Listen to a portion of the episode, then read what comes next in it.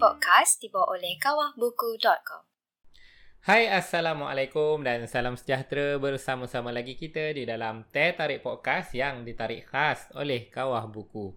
Masih lagi di dalam Siri Menjadi Malaysia bersama Mat Koi, Azan Safar dan juga Iskandar Kamil di belakang. Dah masuk episod ke-11. Ya. Dah masuk episod ke-11 tahun 11 2021. Jadi kita bercadang eh untuk bermula tahun 2021 setiap kali daripada Siri Siri Menjadi Malaysia Hmm. kita nak memperkenalkan uh, satu buku. Ah. Ah, satu buku, satu episod untuk kita perkenalkan kepada audiens supaya buku ini menjadi lebih familiar eh, Ah, kepada orang betul. yang belum pernah mengenalinya. Jadi sesuailah dengan uh, konsep kita kedai buku ni kan. Hmm. Okey, uh, jadi buku yang menjadi pilihan pada minggu ini adalah Khazanah Pantun Melayu Riau yang ditulis Ah. oleh Tenas Effendi ataupun nama penuh dia adalah Tengku Nasruddin Effendi. Okey. Aku ada satu buku ni. Ya, kau beli dekat sini. RM65 buku ni. Ini adalah buku yang menghimpunkan sejumlah pantun Melayu yang dikutip daripada Kepula- Kepulauan Melayu Riau. Dan ah, dan Ya. buku-buku yang istimewanya, pantun-pantun ni adalah pantun-pantun yang rare, ya. yang jarang-jarang kita Ya, dengar Ya. dan diambil dan inilah usaha kerja oleh bapa pesuratan Melayu lah. Hmm. Tenas Effendi ini uh, sastrawan, uh, Budayawan pakar, juga. budayawan Ya, eh. ya. Dan ini adalah khazanah yang tak ter yang yang yang tak ternilai lah Ya, eh. betul. Dengan tebal ni pun RM65 terbitan di BP. Muka, muka surat sampai sampai berapa, tu Zan? 807 muka surat. Kau dah baca ke? Aku tak baca habis tetapi ada satu section tu yang menjadi apa kegemaran aku lah untuk tengok-tengok lah tengok-tengok Ah. sikit kan iaitu apa tau dia ada satu section pantun kasih sayang Oh. Itu. Tapi Memang- pantun kasih sayang dia tu memang aduh kalau siapa-siapa yang apa tengah bercinta ke tengah apa berkasih-kasihan ke oh, kalau tengok dia punya apa dan baca dia punya pantun tu aduh menusuk jiwa Menusuk betapa jiwa, kan? cantik dan indahnya Ha, jadi bahasa yang digunakan jadi boleh dapatkan buku ni di kawah buku. ya Kan? Okey, ini adalah buku untuk minggu ini. Kau kita balik kepada Okey. perbincangan asal kita. ya menjadi Malaysia. Okey. Dan sebelum daripada perbincangan kita tadi, kau ada cakap minggu ni kita nak skip dulu berkaitan dengan sepatutnya kita bincang pasal sejarah kerajaan kerajaan sebelum Melaka. ya Tapi kau nak heret minggu ini kepada perbincangan berkaitan dengan historiografi. ya Jadi kau kenapa kau nak heret perbincangan historiografi, Dia- apa bukan- itu histografi dan apa yang penting sangat sampai kau nak Okey. menangguhkan perbincangan kita yang bukan sepatutnya pada minggu ni. uh, bukan mengheret lah tetapi uh, kita mengangkat ataupun memperkenalkan Memperkenalkan. uh, memperkenalkan kepada uh, penonton kita uh, tentang suatu konsep di dalam uh, pengajian sejarah. Hmm. Uh, konsep ni adalah konsep yang dinamakan historiografi Hmm. ataupun pensejarahan. Uh, dalam bahasa Inggerisnya historiografi, dalam bahasa kebangsaan kita pensejarahan. Jadi persoalannya apa itu pensejarahan? Okey. Apa itu pensejarahan? Daripada bacaan-bacaan yang aku buat, pensejarahan tu secara mudah Azan, secara mudah adalah sejarah kepada sejarah.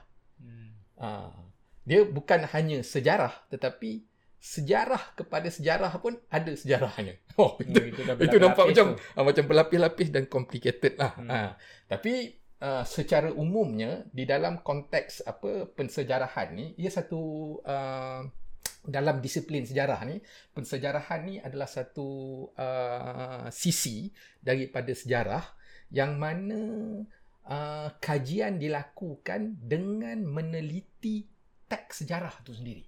Hmm. Ha, maknanya penulisan sejarah tu ada sejarah dia. Hmm. Ha, bukan sahaja uh, sejarah, Sejarah tetapi tu. penulisan sejarah tu, penulisan sejarah tu, teks sejarah tu, bagaimana sejarah ditulis tu ada sejarah dia. Contoh Sebab- sikit kan. Sebab sebab bila kita bercakap tentang sejarah, tentulah ada penulisnya kan. Hmm. Jadi apa yang ditulis dia tu ada sejarahnya. Aku bagi uh, suatu contoh lah. Contohnya aku rasa tentang aku ada ambil apa uh, suatu buku. Buku ni pun aku rasa kawah buku ada ada jual Ada? juga sebab aku beli ni di kawah buku. Ha. Ha, ha ni eh. Uh, ini Tok Janggut eh. Pelanggan setia. Okey. Ditulis oleh sejarawan mendiang lah. Chia Bungking. Ha. Yang ini ni aku rasa kalau sekiranya untuk apa sebab kawah buku ada juga buat apa tu satu siri, Siri melawan mengulas lupa. buku. Ah, siri Ah, melawan. satu mengulas buku, satu lagi melawan lupa. Sebab Chia Bungking ni uh, dah almarhum, Hmm. uh, mendiang eh. Jadi kalau nak mengangkat Chia Bungking ni aku rasa cukup baik lah. Dia antara sejarawan yang menjadi favourite aku lah. Hmm. Jadi dalam Tok Janggut ni uh, Akan dia, ada. Aku uh, Oh, akan ada, akhir, eh? akhir tahun nanti. Ah. Akhir, akhir, akhir, akhir tahun nanti akan Oh, ada Awal tahun kita cakap Okey. akhir tahun akan ada. Itu Oh. itu nampak vision Ya, tu ya, ya, betul, jelas tu. Sebab aku, aku aku tak pasti apa Chia Mungkin ni meninggal bila tapi aku rasa Chia Mungkin ni adalah satu sosok yang patut diangkat Ya, ya betul. kan sebagai satu salah seorang daripada sejarawan yang terulung lah. Hmm. Jadi dalam dalam konteks ni sebab kita nak bagi contoh apa itu pensejarahan ini adalah antara uh, buku eh yang uh, kajian tentang uh, sejarah yang boleh dikategorikan sebagai pensejarahan. Hmm. Okey ya, aku bagi contoh ha. Peristiwa dia tentang uh, peristiwa kebangkitan uh, rakyat, sebahagian daripada rakyat, khususnya di Pasir Putih, Hmm. uh, di apa Kelantan di dalam melawan apa uh, yang kita faham lah, yang kita faham tu uh, melawan penjajahan. Hmm. Jadi peristiwa Tok Janggut ni ada banyak perspektif kalau dalam ni. Hmm. Ha, kalau dalam ni kan. Dia ada satu perspektif ni peristiwa uh, peristiwa uh, kita ada tulis eh. Kita kalau apa siapa yang tengok Spotify. ah Spotify podcast tu kita ada tulis dekat apa kita punya apa ni papan why? putih ni. Ha, papan putih ni peristiwa Tok Janggut eh. Peristiwa kebangkitan dan perlawanan lah. Ha, peri- uh, apa sebahagian daripada uh, penduduk di salah satu wilayah di Kelantan jajahan uh, apa Pasir Putih kalau tak silap aku ada peristiwa dia kan yang berakhir dengan kematian Tok Janggut lah. Hmm. Okey. Dia satu peristiwa ya. Peristiwa ni memang berlaku, Berlaku. berlaku. berlaku tapi ada berbagai perspektif. Ha, contohnya ada perspektif daripada British. Daripada British. Ada perspektif daripada uh, media.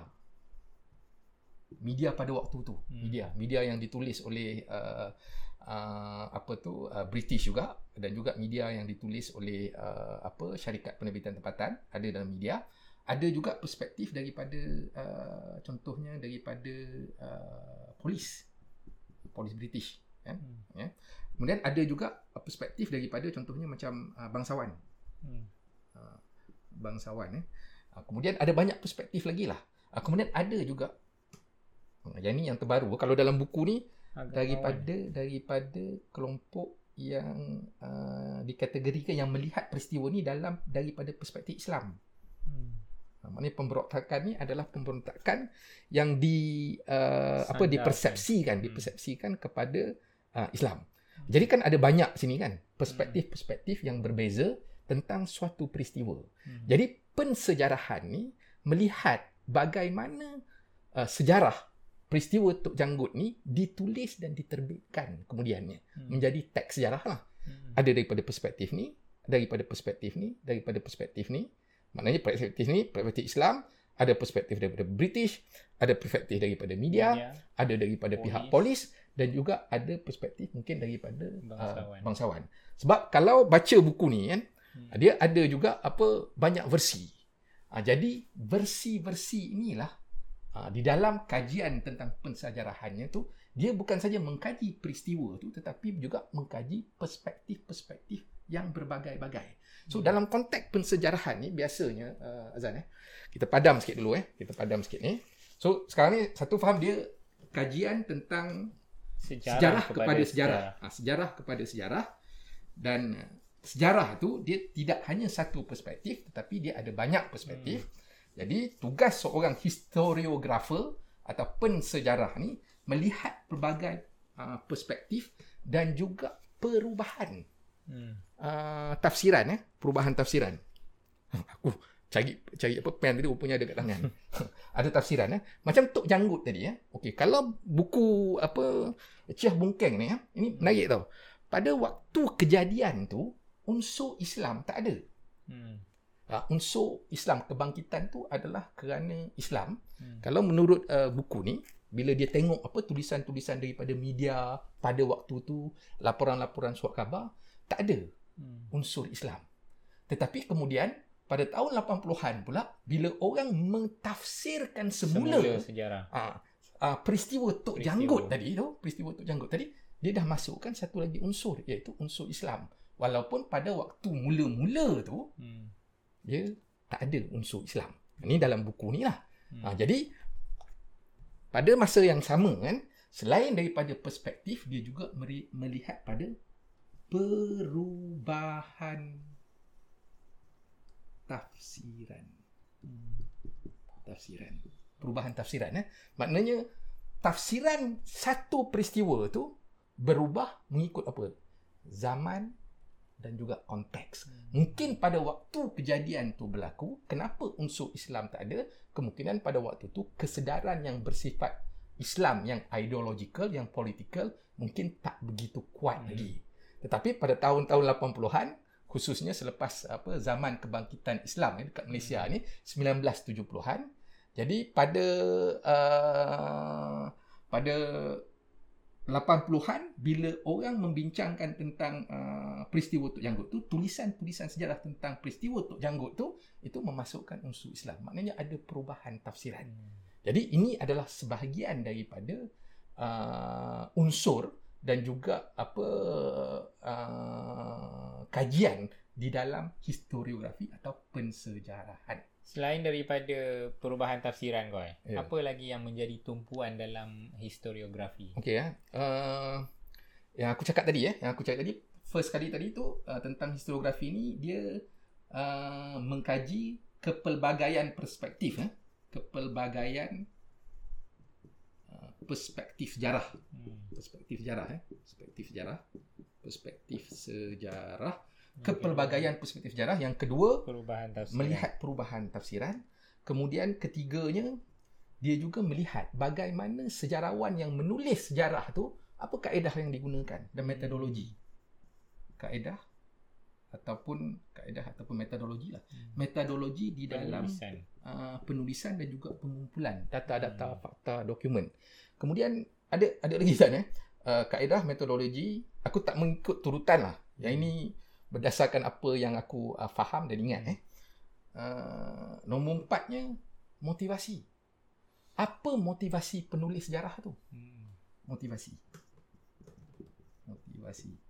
Macam contohnya, buku yang aku sebut tadi kan. Yang ini Chia Bungking eh. Chia Bungking uh, menulis ni. Macam mana kita bincangkan tadi.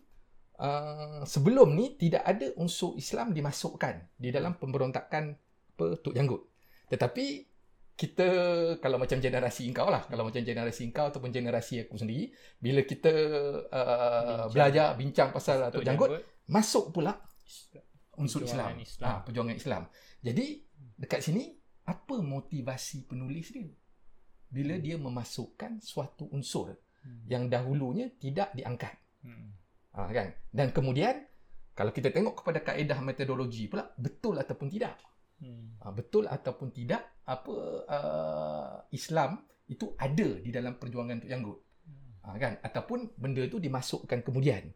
Kalau dimasukkan kemudian, apa motivasi penulisnya?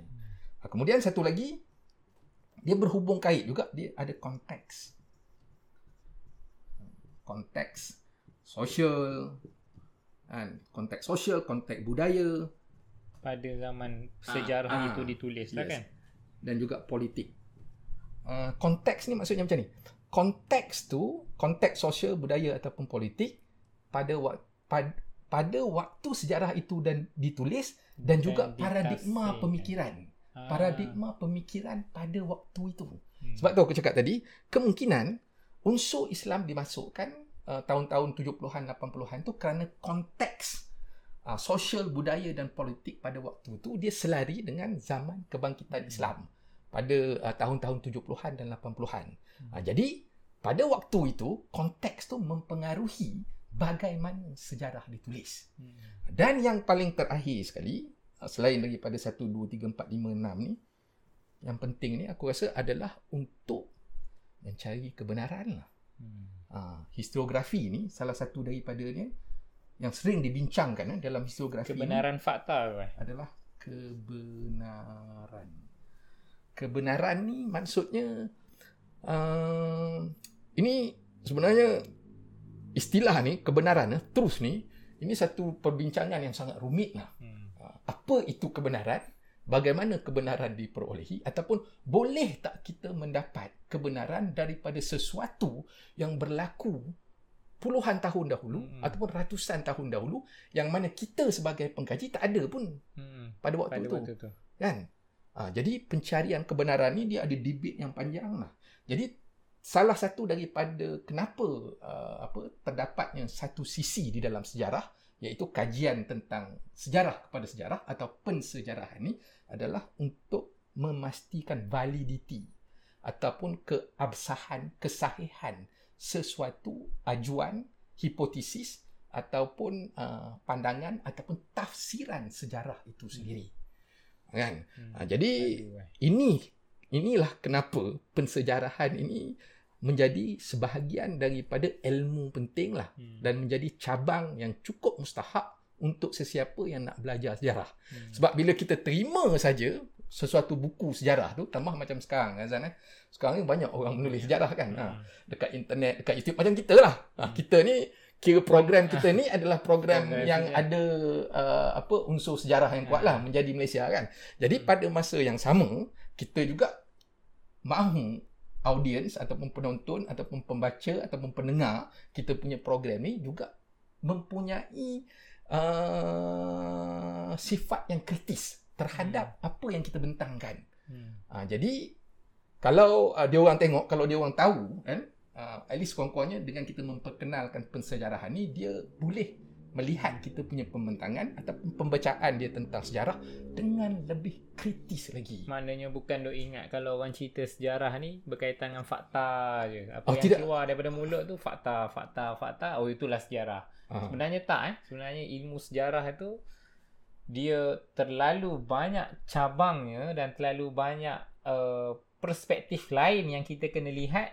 untuk uh, melihat sejarah itu sebenarnya adalah sejarah kebenarannya uh, fakta uh, kebenaran terhadap fakta-faktanya dia dia Betul. sangat luas. Ya. Dia sangat luas. Dia bukan hanya sekadar macam tu je. Ya. kan? Dia fakta ni ada satu keperluan lah. Hmm. Di dalam sejarah ni untuk kita to establish the facts. Eh. Hmm. Untuk kita uh, apa untuk kita mengasaskan, meletakkan satu landasan Hmm. kepada sesuatu hujah tu adalah berdasarkan kepada fakta. Hmm. Tetapi fakta-fakta yang kita kumpulkan ni itu dia ada tafsiran dia. Bila kita nak kaitkan antara satu fakta dengan satu fakta dengan satu fakta dengan satu fakta yang lain, ah itu memerlukan tafsiran. Dan tafsiran ni pelbagai-bagai dan pada masa yang sama dia mempunyai kaedah-kaedah dia dan tertakluk juga pada motivasi penulis, konteks dan paradigma berfikir pada waktu dan zaman itu. Ha, jadi bila kita nak membaca uh, sejarah ataupun uh, apa tak tahulah sekarang ni orang banyak tonton YouTube eh YouTube tentang sejarah tu uh, kita mesti lebih kritis lah. Hmm. Uh, kita tak menerima dengan sembrono dengan sem- sem- mak- maknanya kita question. Jadi pensejarahan ataupun historiografi ni sebahagian daripadanya adalah satu alat analisis yang kritis. Hmm. Alat analisis. Ha, analisis yang kritis Hmm. terhadap sejarah. Hmm. Bila kita melihat sejarah tu, kita pun tahu ia tafsiran dan kemungkinan, Zan, dalam konteks sejarah ni, sejarah yang mana persoalan dia? Hmm. Ha, ini persoalan-persoalan dalam historiografi lah. Adakah sejarah elit semata-mata Hmm. Ataupun sejarah orang bawah? Kalau sejarah orang bawah daripada siapa? Kalau sejarah apa uh, bangsawan, bagaimana pula apa uh, orang-orang biasa punya uh, punya sejarah? Dan ini antara persoalan-persoalan yang dikemukakan di dalam uh, kajian tentang historiografi lah. Di episod yang akan datang, uh, kita akan uh, melihat dengan lebih lanjut lagi tentang persoalan pensejarahan. Uh, sebab topik ni memang topik yang sebenarnya agak rumit dan aku rasa uh, tak ramai orang yang familiar tentang apa historiografi ataupun pensejarahan kecuali kalau dia memang uh, student sejarah lah. Hmm. Kalau macam aku, aku pun bukan student sejarah eh. Aku bukan student, student sejarah, aku lebih kepada apa kajian tentang sosiologi dan tumpuan aku pun lebih kepada uh, apa tu kalau sejarah tu sejarah ideal. Hmm. Ha, yang ini ni apa itu sejarah ideal itu Itu cerita Ah, lain itu, pula. itu itu cerita cerita Hmm. cerita cerita lain pula lah. Hmm. Ha, tapi basically historiografi ni dia ada fungsi dia dan dia juga ada uh, apa peranan dia khususnya di dalam menentukan validiti dan juga kritik terhadap sejarah. Hmm, syukur- Sejarah kepada sejarah ada sejarahnya. Ya, ada sejarah dia. Ya. Sekurang-kurangnya kau uh, dia membuka minda dan sekurang-kurangnya orang tidak hanya tahu bahawa sejarah itu hanya ada pada satu jalur saja. Ya. Maksud dia terlalu banyak perspektif yang perlu dilihat dan jangan mudah untuk kita menolak. Ya. uh, mem sembrono je kita kita menolak sejarah-sejarah lain walhal itu sebenarnya adalah perspektif-perspektif yang muncul ataupun yang ada Ya. uh, pada lingkungan ataupun kelompok-kelompok yang Ya. berbeza daripada Ya. uh, yang yang mungkin kebiasaan kita dengar. Ya. Zam. Koi, Ya. Uh, perbincangan yang menarik koi uh, dan aku rasa wajarlah untuk kau mengangkat topik pensejarahan ini untuk sebelum kita membawa kepada perbincangan yang lebih uh, yang lebih bersifat uh, sejarah itu Ha. uh, berkaitan dengan kerajaan-kerajaan sebelum Melaka kan. Tapi Ah. aku aku rasa yang ni uh, ada sambungan dia lagi. Ada sambungan ya. Kita kita Ya. akan sambung dalam episod yang akan datang. Koi uh, untuk makluman juga koi uh, kita sebenarnya um, hari ini menggunakan audio yang lain, Oh, sistem ke? audio yang lain. So aku tak tahu respon Okey, okey, ah, okey, okey. macam mana okey ke tak. Okey. Uh, so kalau ada komentar ke apa Yes. boleh respon tak clear ke tak jelas Ah. bunyi bising ke dan sebagainya. Ah. Yang keduanya uh, aku nak cakap juga adalah uh, hari ni kita set kita duduk atas kerusi. Ah, aku pun tak Bersila- tahu macam bersila mana. sakit pinggang. Ah, bersila sakit pinggang ataupun tak tahulah kalau macam ni Sakit set kita lutut yang lah. akan, akan datang Ha. hilang keunikan kita duduk Oh, betul, bersila betul, tu betul, betul, rare betul, tu betul, kan. betul. Tapi itulah Mungkin boleh bagi komen lah sama ada Ah. nak teruskan duduk bersila kan. Ha, tu bersila ke atau macam mana. Gitulah. Nah, tapi yang paling penting ni tentang bunyi lah. Sama ada bunyi Ah, dia cukup bunyi bagus tu, ataupun ah, bagaimana. Cukup bagus ataupun tak. Uh, okay, kita jumpa dalam episod yang akan datang. Layari www.kawahbuku.com untuk dapatkan buku-buku terbaik pilihan anda. Jumpa dalam episod yang akan datang. Terima kasih, Koi. Alright.